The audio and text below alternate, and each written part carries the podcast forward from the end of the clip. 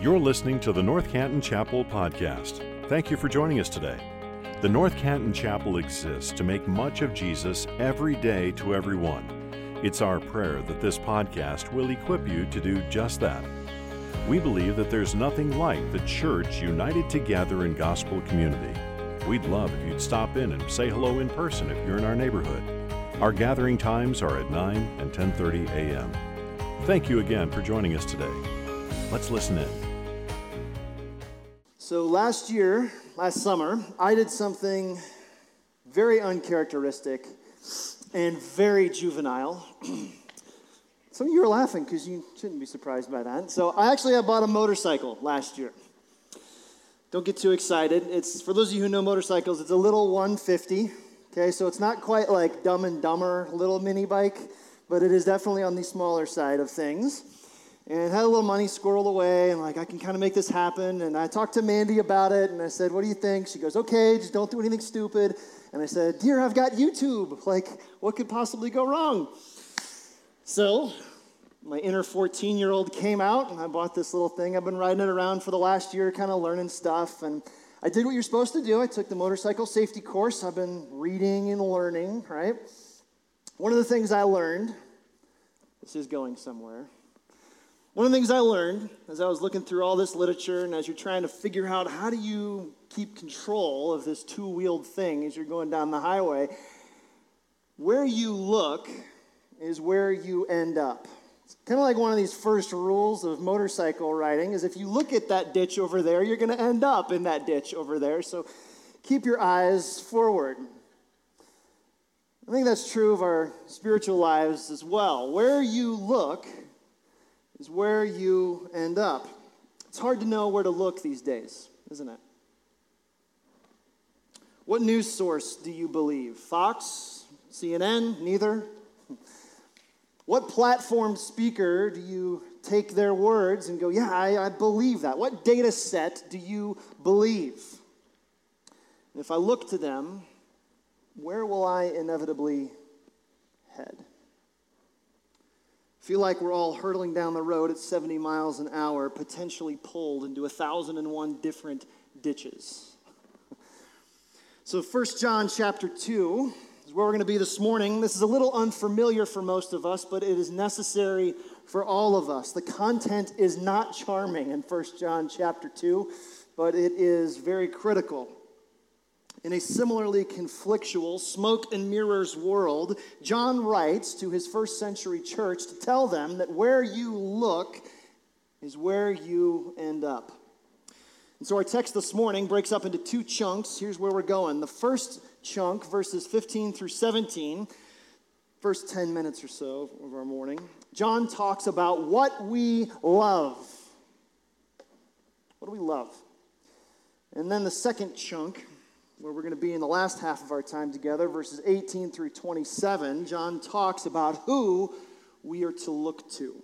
So, taken as a whole, John wants us to understand that where you look is where you end up. So, let's get right to it. 1 John chapter 2. Follow along with me in verse 15. You can look on the screens behind me on your phone or in a copy of God's word that you might have. Here's what John says.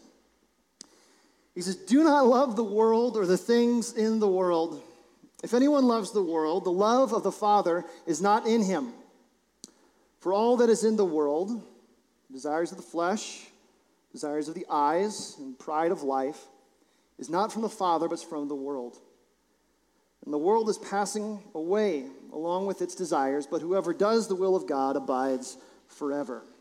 So John starts off with a command Interestingly, he's most or a good chunk of the way into his letter, and this is the first command that we've seen from John.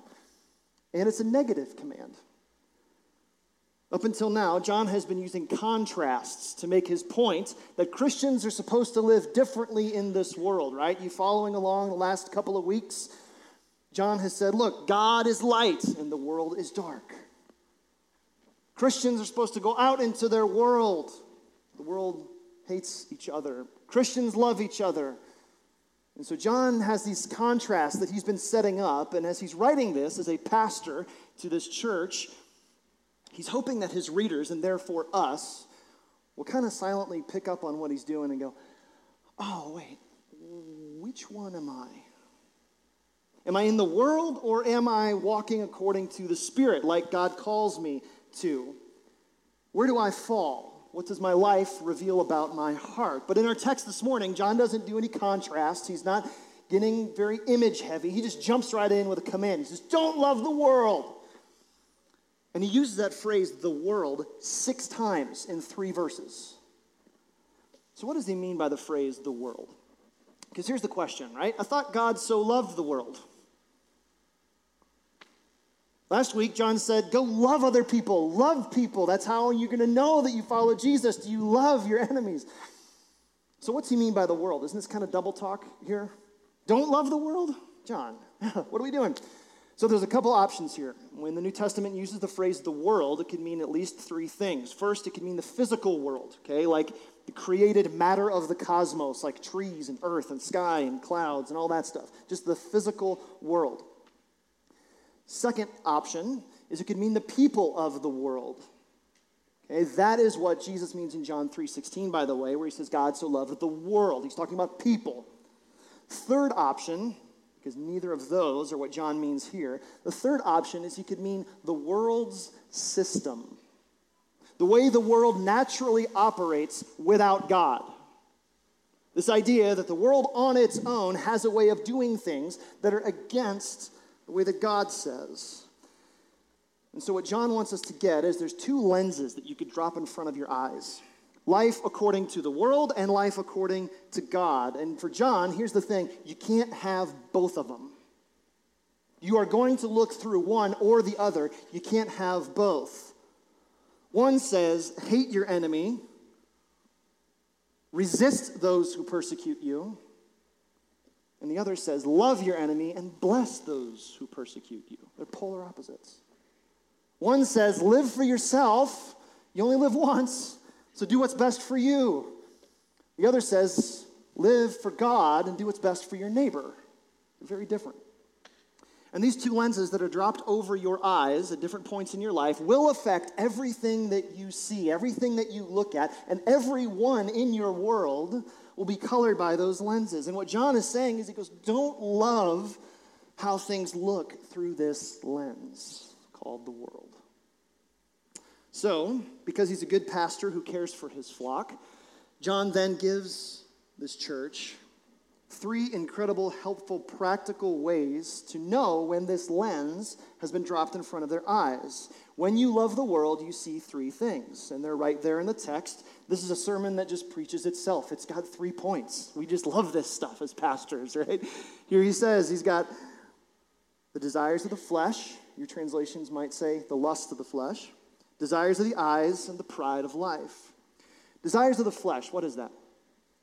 Have you ever wanted something so bad that like you thought you'd die if you couldn't get it? Like that desire somehow like gets into you and you're like, "Oh, I really really really want that." That's what he's talking about. Desires of the flesh. And then he says desires of the eyes or the lusts of the eyes. Now, your mind might go right to sexual urges and imagery, and that's in view here, but it's bigger than that. He's talking about anything that you see out there that attaches itself to your heart in here. So they got the desires of the flesh, desires of the eyes, and then he says the pride of life. That the Greek word for life there literally means my livelihood, my profession, everything that I'm about. It could mean my property or my estate. And when I take pride in what I have done, my notch on the world, John says, nah, if you do that, you're missing it desires of the flesh, desires of the eyes, and the pride of life. And for John, that's the world. Now, what do all those things have in common? Here's his point there is no more surefire way to crowd out love for Christ than infatuation with the world. You want to know when somebody is in love with the world? They just don't love Jesus as much anymore. This is a heart thing. And when I build my life around what I feel, when I see something that I want, and when I seek satisfaction in my notch, what I have accomplished, resting in what I've, John, I've done, and John's point here is look, the world is sinking. It's passing away. And if you tie yourself to it, you're going to go down too. He goes, I don't want that for you. So earlier this spring, I made a decision. I said, This is the year that I am getting serious about my yard. Seriously, okay? I don't know where this desire came from. I think it must be like some middle aged male thing. Like, all of a sudden, my grass, like I care about it. I don't know where, I never used to, and it's just like, okay, I guess I gotta start caring about it. I think it's when you start referring to it as a lawn instead of a yard. Maybe that's like when you make the switch and cross over. But for whatever reason, I'm looking out there and I'm like, that's patchy. It should not be there. Like, it should be greener. But here's the other side of this whole thing is we have neighbors through our backyard. I love them. We have tremendous neighbors. They're super hospitable. They're very kind to us. Like, we love them. We have a great relationship. Full on confession. I am always envious of their yard because their yard looks like a putting green at Augusta, and mine looks like a topographical map of Beirut. It's like, this should not look this way. And I kind of like stand on my deck and I look out I'm like, how do they do that? What sorcery? And so here's what I did this year. I headed over to Ace Hardware. I got two bags of Scotts Turf Builder. You know what I'm talking? Yeah, see, I saw some head nods. You know what I'm doing. And so, like, I'm an amateur meteorologist, like, waiting to pounce. Like, you gotta wait for the dew, and then, like, it's gonna rain that afternoon. And so I get out there with my Scotts broadcast spreader, and I know it says open the gate to three and a half. Let's open it to four and a half. Like, let's open those gates, live dangerously, let's go. And so I'm out there, there's these white clouds of fertilizer behind me, following me around the yard. So I wait a couple of days. I'm standing out on my deck earlier this week, sipping my sweet tea and surveying my half acre estate like a feudal English lord. And I'm going, my grass is greener than their grass. I won. Like, what kind of insanity is that? Like, I love these people. Why am I like in some unspoken competition with them? What is that? Most of us spend our lives and our energy and our influence chasing greener grass, all at great cost to ourselves, don't we? And my neighbors know and I know, and you know, that come mid August, we're all going to be in the same brown, patchy, crunchy situation anyway. That's what John wants us to understand here. There's no more surefire way to crowd out love for Christ than infatuation with the world. Now, does that mean you can't have green grass and care for your lawn? No, of course, have at it. Does that mean that you can't enjoy your job or your family or take vacations? No, of course, that's not what he's talking about. Does that mean you can't hang a flag or celebrate national holidays? No, have at it. But what John wants us to understand here as a Christian, don't be surprised when none of those things actually satisfy you. You can't count on green grass for your validation. You can't count on your job for provision. Your hope is not in a president named whoever, but a king named Jesus. Period. End of story. John is calling us to do the harder work of looking past all those temporal pleasures, wonderful though you may esteem them to be. And when we look past them to see a Savior named Jesus who is able to actually satisfy our deepest need, no matter what your dinner tastes like, how many fireworks you shoot off, or what your yard might appear to be. Humanity's greatest need is reconciliation with a holy God, and only Jesus can handle that. But the real power in what John is saying here isn't really in all of that. The real power is in his very first word. He says, Don't love world. That's interesting to me. Why did he say love? Why not don't act the way the world acts. Don't do the things the world does. Don't think like the world thinks. Why does he go after my heart? Why does he go after my affections? It's a little harder. John understands something that most of us blow right past. He understands that the issue isn't how I act, the issue is what I love. Here's a question for you Do you know why you sin? Think about this. This is going to get really, really narrow for a second. Why do I sin? Like, whatever your sin is. Do you know why you sin? Because I love it. it's not a confession, although possibly. And you do too. What's my real problem? Am I a sinner because I sin, or do I sin because I am a sinner? You see the difference in that? Is the problem out here or is the problem in here? If my greatest problem is just that I sin, like my action, what comes out of me, what I do, then the solution to the problem is to curb my behavior, change my ways, act right, and then I'm good. Right? Maybe get some accountability partners, remove opportunity to sin for bad behavior, pepper in a little bit of like religious guilt and shame. Some of you know what that's like. And if I can get through all of that, then I can get through life. And some of you have come from church traditions that teach that. Fix the outside first, and then the inside will follow. That's a lie. Why? Because I don't need Jesus for that. I just need to ratchet down my efforts and become a better person. Jesus never changes anybody from the outside in, but always from the inside out. Jesus understands that I can have all the good behavior in the world and it doesn't matter. I could go to church every Sunday of my life secretly hating every minute of it. I could be a faithful husband to Mandy for our entire, ma- our entire marriage, kind of like secretly lusting over here on the side. I can be the model father for our kids, all the while like wishing I could be free from the pressures of parenting. The outside could look stellar, but until my heart is right, I am wrong. Jesus talked about this. He said that people who pursue this kind of spirituality are like a perfectly varnished casket. Outside, impressive. Inside, yuck. He said they're like that coffee mug that has been sitting in your sink so long it's got mold growing inside of it. Goes, You don't want to drink out of that because inside it's gross. The gospel truth is none of us need an external change, we need a total change. When you read the gospel, the gospel never describes me in terms of my behavior, does it? It uses this darker, deeper, more evocative imagery. I am not a bad man in need of reform. I'm not a dirty man in need of a good cleanup. I am a dead man in need of new life. Do you see the difference?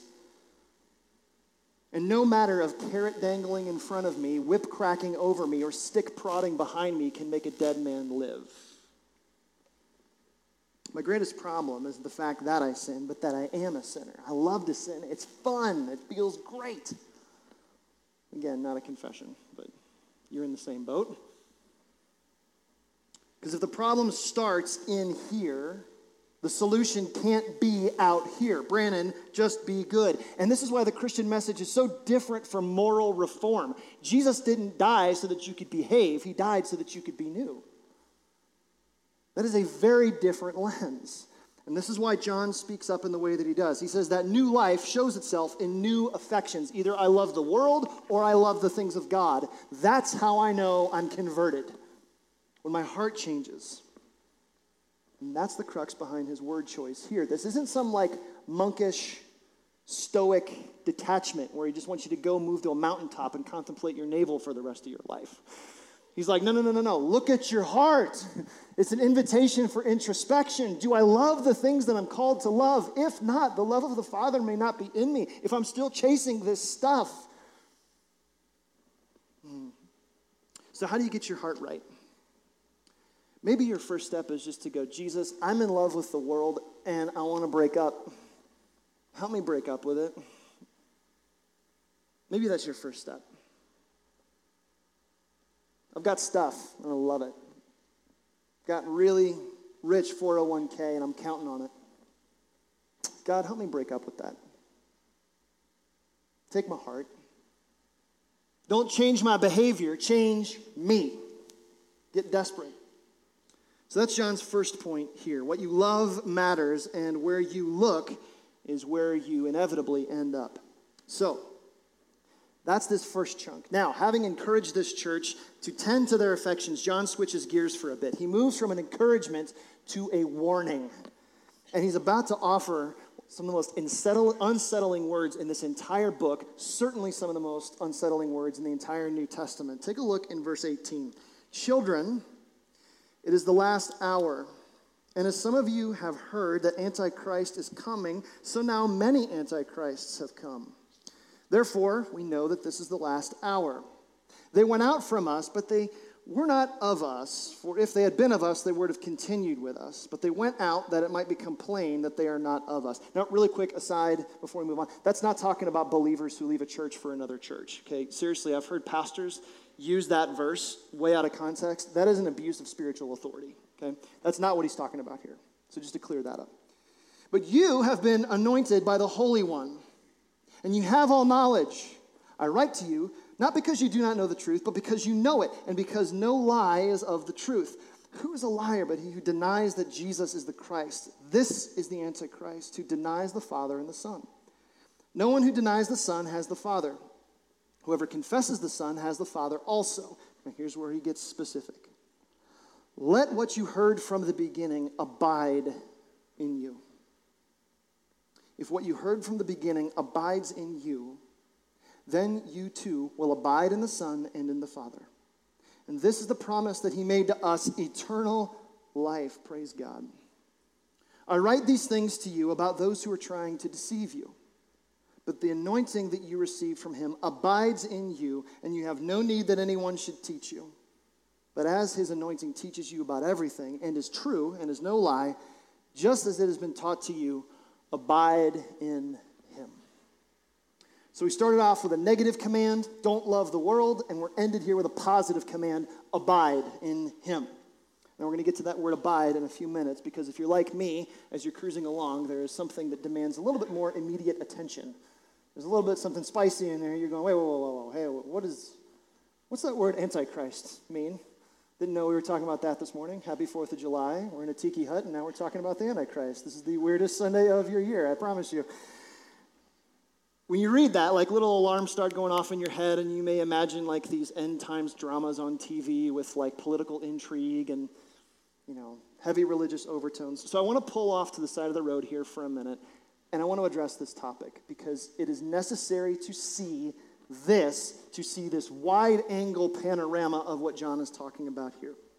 So, this subject belongs to this rarely visited corner of the library that theologians call eschatology, or a study of the end times, or like a word about what's to come.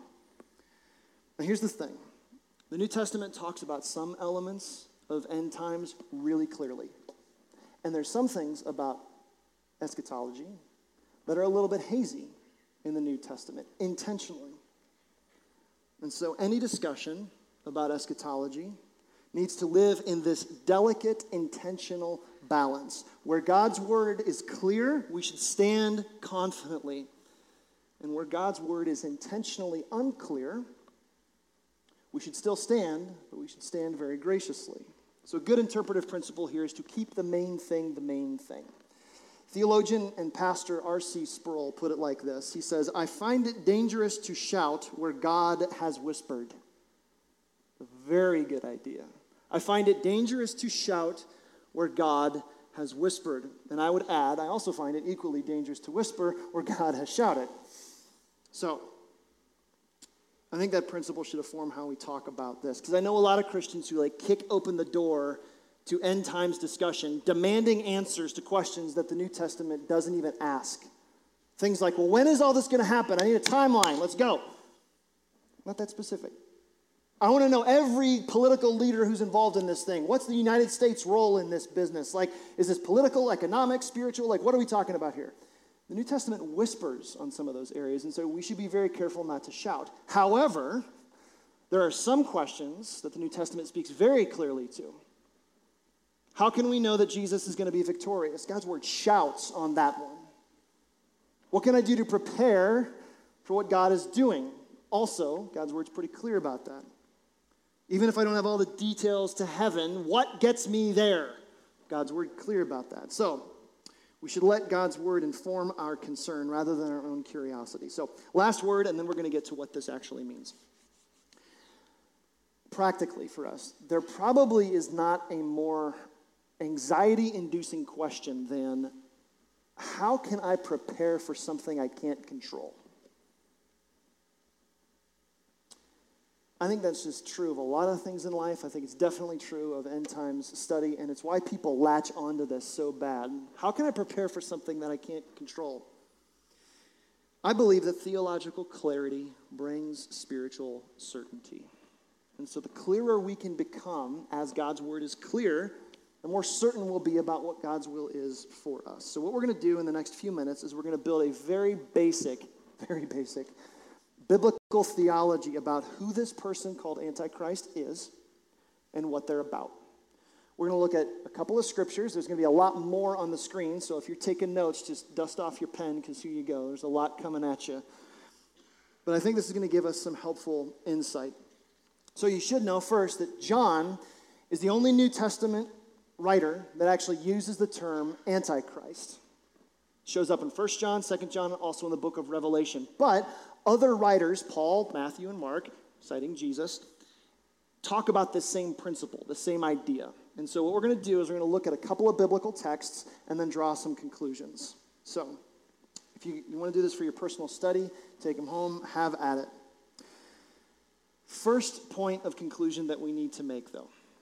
Number one, the spirit of lawlessness will be embodied in a man of lawlessness. And there's some scripture references that you can take a look at. What John talks about here is he says, there's an antichrist. Actually, there's many antichrists, and then there's another antichrist. And you're like, okay, John, what do I do about that? What are you talking about? Here's what he means. There is a spirit of lawlessness already at work in our world, and it has been forever. The spirit of lawlessness, this like shirking of authority, like, I'm the boss of me, don't tell me what to do. You feel that in our world, don't you?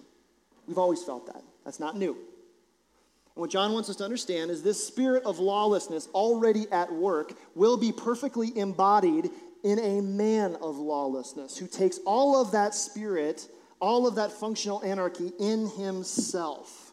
And so is the spirit is the antichrist a spirit, a group of people or a person? Yes. All three of those things. Second point. In exalting himself, Antichrist directly opposes God. This is an important thing. It kind of embedded in the word antichrist, so against or counterfeit. So I want to read this one to you. This is in Second Thessalonians chapter 2 verse 4. Here's what Paul says. He opposes and exalts himself against every so-called god or object of worship so that he takes his seat in the temple of God, proclaiming himself to be God. Okay, so whenever anyone or anything takes a place that is reserved for God, I don't care if it's Antichrist or a Snickers bar, that is idolatry. And John says, this person is directly opposed to the things of God. This is someone who claims to have done great things because they are great. There is no room for glorifying God. This is a person who 100% says, Look at me, I will take care of you and do everything. You have no need of this God. Sounds really spooky, huh? This is a person who eventually will almost build up a cult like following. Which leads to the third point. This person will gain impressive, almost miraculous influence. It's interesting to me how every time God does something, especially Jesus will do something in the Gospels, the devil does like a little counterpoint. Right? So even in the garden, right, with Adam and Eve, did God really say, here, just do what I tell you to do, Adam and Eve. With Jesus' temptation in the wilderness, like, just, just do what I tell you to do. Everything's going to be okay, Jesus. Come on. Right? So, what you have here is this point counterpoint. You have Christ saying one thing, this person saying something else, all the while trying to convince you that he is worthy of your trust. This person will leverage his ability over God's ability and will develop a cult like following. This kind of gets a little scary, doesn't it? Point number four his agenda will be to deceive believers and lead them away from Jesus. We should think about this person like a spiritual magician, kind of like spiritual sleight of hand, saying, I'm going to try to do some things that will be kind of magical, and they're actually going to try to convince you not to put your trust in Jesus, but put your trust in me. John talks about that. He says, I am writing to tell you about those who are going to try to deceive you. And then Jesus, actually, he, he talks about this. I want to read this one for you, too. This is in Matthew chapter 24. Here's what he says Jesus answered them, and he said, See that no one leads you astray, for many will come in my name, saying, I am the Christ, and they will lead many astray. You will hear of wars and rumors of wars. See that you are not alarmed. Gosh, is that a good word for our day, isn't it? See that you're not alarmed. For this must take place, but the end is not yet. For nation will rise against nation, kingdom against kingdom. There will be famines and earthquakes in various places. And then here's how Jesus ends this point. Listen very carefully. All of these are but the beginning of the birth pains. Why does Jesus say birth pains and not death throes? Because something greater is coming. Birth pains, not death throes. Especially if you know Him, this isn't the end of something, this is the beginning of something. And that's point number five. He has absolutely no chance of victory. Absolutely no chance of victory. This past February, we talked, we had a five week teaching series uh, where we called Not Today Satan, where we basically said that the first rule of spiritual warfare is to know that the victory is already over. And so, point number five, he has no chance of victory. There's nothing he can do. The victory is secured, it's already won. Jesus has conquered. There's nothing you need to fear. This is a very important point. So, with that said, it's a very rough sketch. Let's get back to the highway. Back to what John wants this church to understand. Why does all this matter? Why do we even need a rough understanding of Antichrist? The word shows up in one word kind of toward the tail end of what John's talking about. There's one word, one idea, one command that John wants us to get to. He mentions it five times in the last four verses. It's a word, interestingly, that John lifts from Jesus' conversation right after the Last Supper, 60 years earlier in that upper room. He lifts it and he brings it up here. Did you catch the word? It starts with A abide. This is this one word that gives Christians then and Christians now hope in a dark world. Abide in Him. What does that mean? It means to stay close to, to remain with, to cling to, to have hope in, to not be separated from. Here's the principle in a spiritually counterfeit world, knowing the truth is priceless. In a spiritually counterfeit world, knowing the truth is priceless. And so, if you have to wrap your arms around everything that John is saying in this last section, here's a quick summary. When you look to Christ, you have everything you need. That is a mind boggling statement in his world. When you look to Christ, you have everything you need. And that's the thing, isn't it? In our current critical cultural shift, this crossroads that we feel in our world. If you have Jesus, you have everything you need. Do you believe that? Seriously, don't be quick to answer yes. Do you really believe that? I'm not just talking about heaven, like when you stop breathing one day. I'm talking about life. Do you believe that Jesus is sufficient for your life? Think on that. Don't rush to say yes. I'm convinced that courageous Christians are people who live and love like Jesus is enough because he absolutely is. Christians in 21st century America are defined by what we don't need just by as much as what we do need. What's that mean? Spending time and energy and influence debating worldly issues like politics and theories and positions. Guys, that is like rearranging deck chairs on the Titanic. And God goes, guys, no. Look beyond that. You've heard me talk this way before, and I, I feel like I, I can be personal with you. I am legitimately not worried about the world that my children are heading into, and nor should you be. Yes, this is the last hour. Like, yes, our culture is moving away from the things of Christ. But if we have Him, you really believe he's enough? Really? Or do we need something else? Do we need a culture that is more sympathetic to the things of Jesus? Because John, in the first century, man, they're stringing up Christians. And John goes, He's enough. He really is. But you got to abide in him. He's enough. Do you believe that Jesus is enough for you to spiritually flourish? I think we need to get back to this like first century house church thing for a second. If you just had Jesus, his word, and his people in whatever form that looked like, is that enough for you to spiritually flourish? We've got to think that way.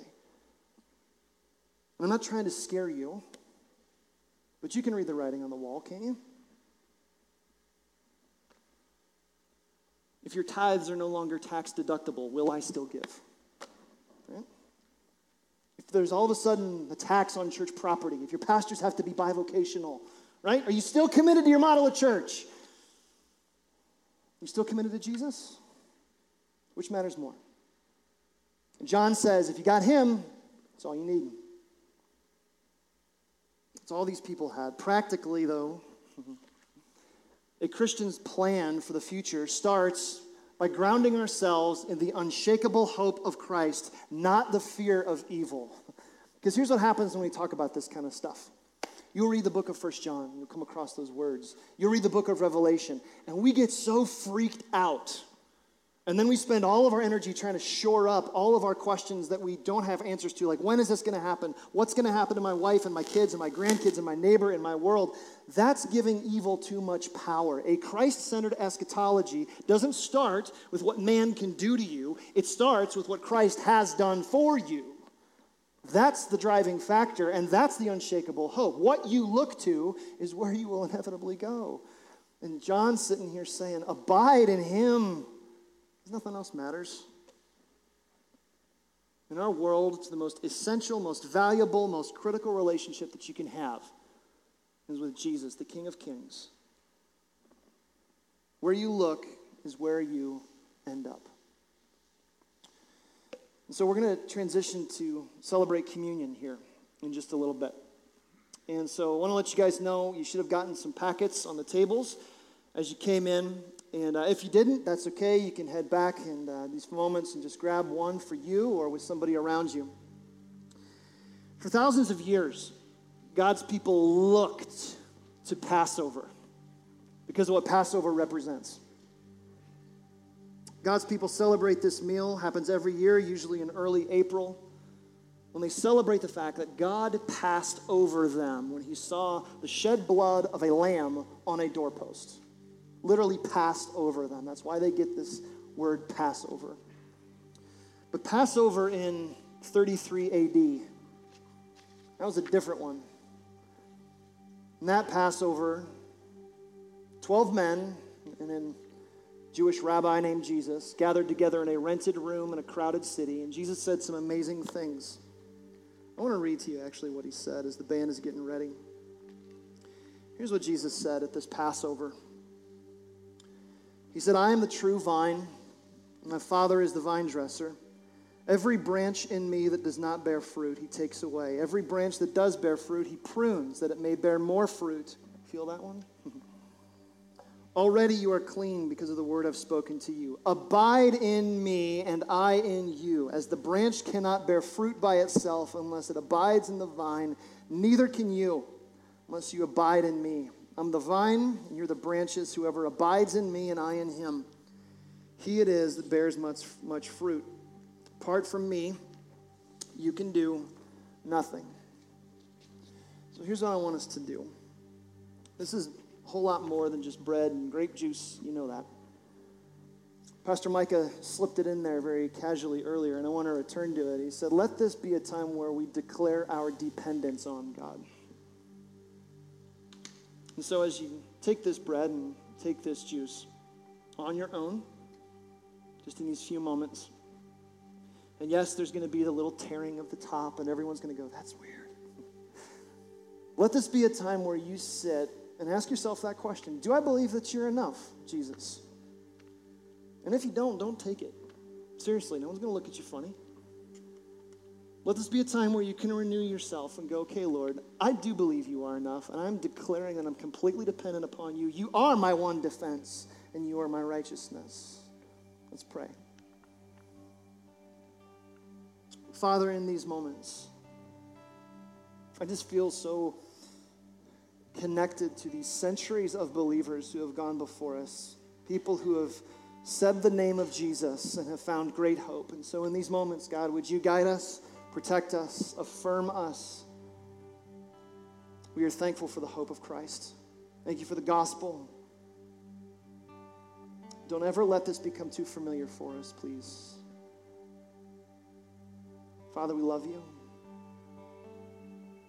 Bless us in Jesus' name we pray. Amen. So when you're ready, go ahead and take the bread and then take the juice. And after a few moments of quiet, Pastor Micah and the team will lead us in worship. Thank you for listening to this episode of the North Canton Chapel Podcast. If this ministry has blessed you in any way, please share this episode with your friends or spread the word on social media. If you subscribe and leave a five star review, it goes a long way to helping us make much of Jesus every day to everyone who hears these podcast episodes. You can also donate to this ministry at ncchapel.com forward slash give. Thanks again for joining us. May you go out into your places and spaces, making much of Jesus every day to everyone.